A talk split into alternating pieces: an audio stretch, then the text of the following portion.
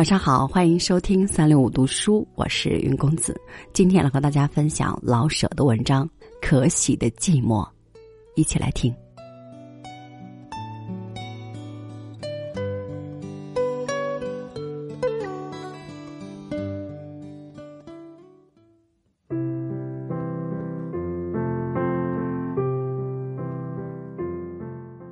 既可喜，却又寂寞，有点儿。自相矛盾。别着急，略加解释便会统一起来。近来啊，每到星期日，我就又高兴，又有点寂寞。高兴的是，儿女们都从学校机关回家来看看，还带着他们的男女朋友，真是热闹。听吧。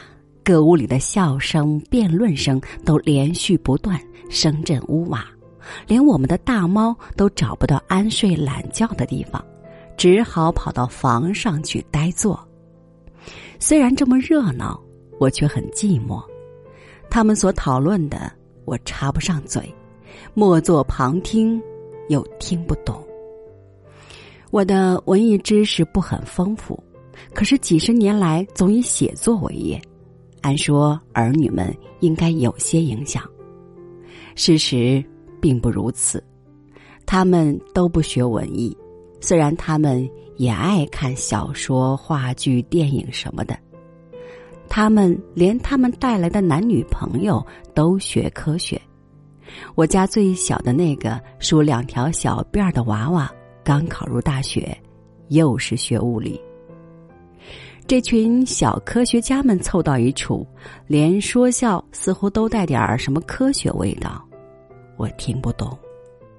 他们也并不光说笑争辩，有时候他们安静下来，哥哥帮助妹妹算数学上的难题，或几个人都默默的思索着一个什么科学上的道理。在这种时候，我看得出来。他们的深思苦虑和诗人的欧尽心血并没有什么不同。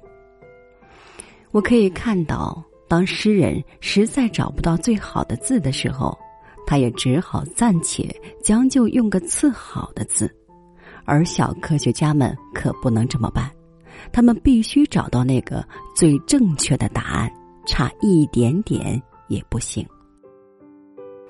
当他们得到了答案的时候。他们便高兴的又跳又唱，觉得已拿到打开宇宙秘密的一把小钥匙。我看到了一种新的精神，是从他们决定投考哪个学校到选修哪门科学的时候起，我就不断的听到尖端、发明和革新等等悦耳的字眼儿，因此我没有参加意见，更不肯阻拦他们。他们是那么热烈的讨论着，那么努力的预备考试，我还有什么可说的呢？我看得出来，是那个新精神支配着他们，鼓舞着他们，我无权阻拦他们。他们的选择不是为名为利，而是要下决心去埋头苦干，是。从他们怎么预备功课和怎么制定工作计划，我就看出，他们所选择的道路并不是容易走的。他们有勇气与决心去翻山越岭、攀登高峰，他们的选择不仅出于个人的示爱，而也是政治热情的表现。现在是原子时代，而我们的科学技术还有些落后，必须急起直追。想建设一个有现代工业、农业和文化的国家，非有现代科学技术不可。我不能因为自己喜爱文艺而阻拦儿女们去学科学。建设伟大的祖国，自力更生，必须闯过科学技术关口。儿女们在党的教育培养下，不但看明词理，而且决心去做闯关的人，这是多么可喜的事儿啊！是呀，且不说别的，只说改良一个麦种或制造一种尼龙袜子，就需要多少科学研究与实验呐！科学不发达，现代化就无从说起。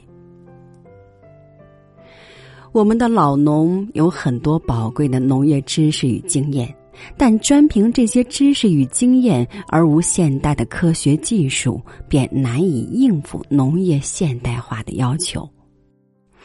我们的手工业有悠久的传统和许多世代相传的窍门，但也需进一步提高到科学理论上去，才能发展提高。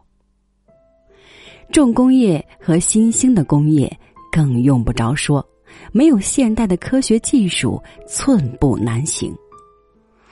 小科学家们，你们的责任有多么重大呀！于是，我的星期日的寂寞便是可喜的了。